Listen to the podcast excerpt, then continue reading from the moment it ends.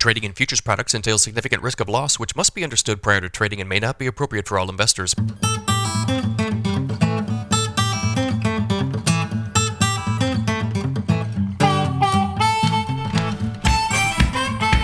Good morning, everybody. It's Friday, November 4th, 5:40 a.m. Central Time as I speak here.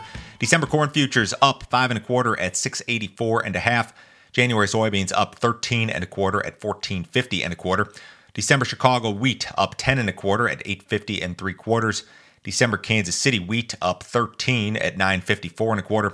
December spring wheat up 12 and three quarters at 955 and three quarters. If you guys are listening on the podcast, appreciate it. Ratings and reviews, uh, very much welcome. If you're watching on YouTube, make sure you subscribe to the channel, hit the like button, leave me a comment. All of those things will help YouTube to help me to grow this channel. Appreciate it as always, guys. If you'd like some additional information from me, visit my website, www.standardgrain.com. Check out my premium subscription service today. I send my premium subscribers a ton of information direct from me every single business day. Morning email goes out about 5:30 a.m. Central Time. In that email, you'll see every overnight headline you need to be aware of, charts, graphics, weather information, all of my grain marketing recommendations. My subscriber only videos are part of this. Yesterday, I was joined by my favorite crop insurance celebrity, uh, Steve Johnson. We talked about uh, harvest prices in regard to crop insurance, and in particular, the fact that uh, the harvest price for corn was higher than the spring insurance guarantee price, which has been the case for like three consecutive years now. Talked about some of the implications, some of the ways to uh, handle this situation. If you guys are interested in this content, new video every single business business day. Sign up today, 50 bucks a month, cancel at any time, no other fee, no other obligation. Nobody will try to sell you anything else, I promise.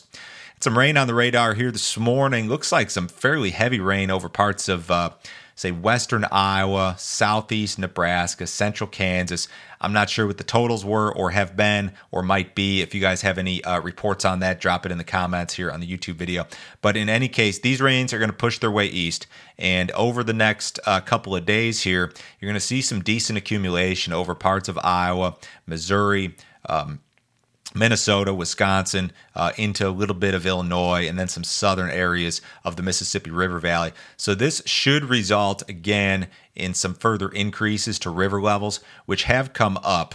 Uh, river levels at Memphis posted a record low back in mid to late October, and we've seen river levels rebound by almost three feet since then. This system here should result in an additional rise in river levels, which should help some of our problems there to some extent.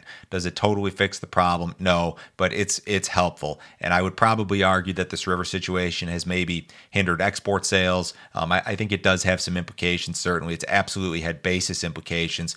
Uh, these rains could stall harvest activity in some areas, which I don't think is a big deal. We're way ahead of schedule in most areas of the country, and everybody's dry. So you could use rains for a lot of reasons, and some areas will see them uh, here this coming weekend.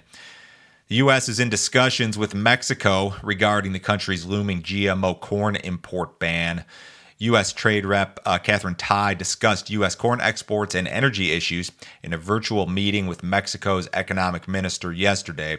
The U.S. Trade Rep's office said that Tai underlined the importance of making expeditious progress in addressing the issues in Mexico's energy sector and also that she emphasized the importance of avoiding a disruption in U.S. corn exports. So, Mexico, of course, as I discussed earlier this week, plans to phase out imports of GMO corn by 2024, but currently they import nearly 700 million bushels of U.S. corn annually. So Mexico believes maybe they can fill that gap. Uh, I've heard that this is more of a political thing to some extent. I'm not sure what the uh, motivation would be, but in any case, this still seems kind of far fetched to me that China's or not China, Mexico is going to be able to go without uh, U.S. corn.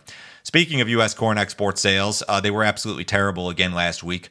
Weekly net sales 372,000. That's the worst seasonal print since 2012 for U.S. corn export sales. Total U.S. corn export commitments uh, for the current marketing year are the third worst of the last 10 years. So, no, corn export demand is not good. Uh, Brazil has corn available cheaper than what we have to offer here. Soybean sales were not great at 830,000. You could be doing better. Total soybean commitments for the current marketing year are the fifth best of the last 10 years. So, you're about average there. Wheat sales were okay at 348. You've seen a slight uptick in wheat export sales the last couple of weeks, but total U.S. wheat commitments for the current marketing year are the worst in more than two decades. So wheat export sales still overall uh, very poor.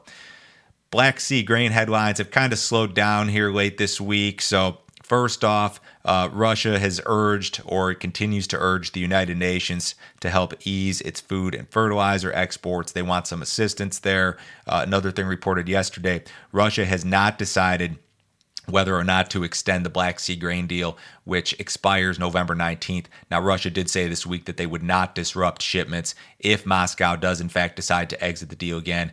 And then early this morning, Putin told Turkish leadership apparently that grain should be sent to poorer countries for free. So, um, I've talked a little bit about how U.S. wheat is overpriced on the export market. I suppose if wheat is free in um, uh, out of the Black Sea to poor African countries. Maybe we're, we are overpriced, as a matter of fact.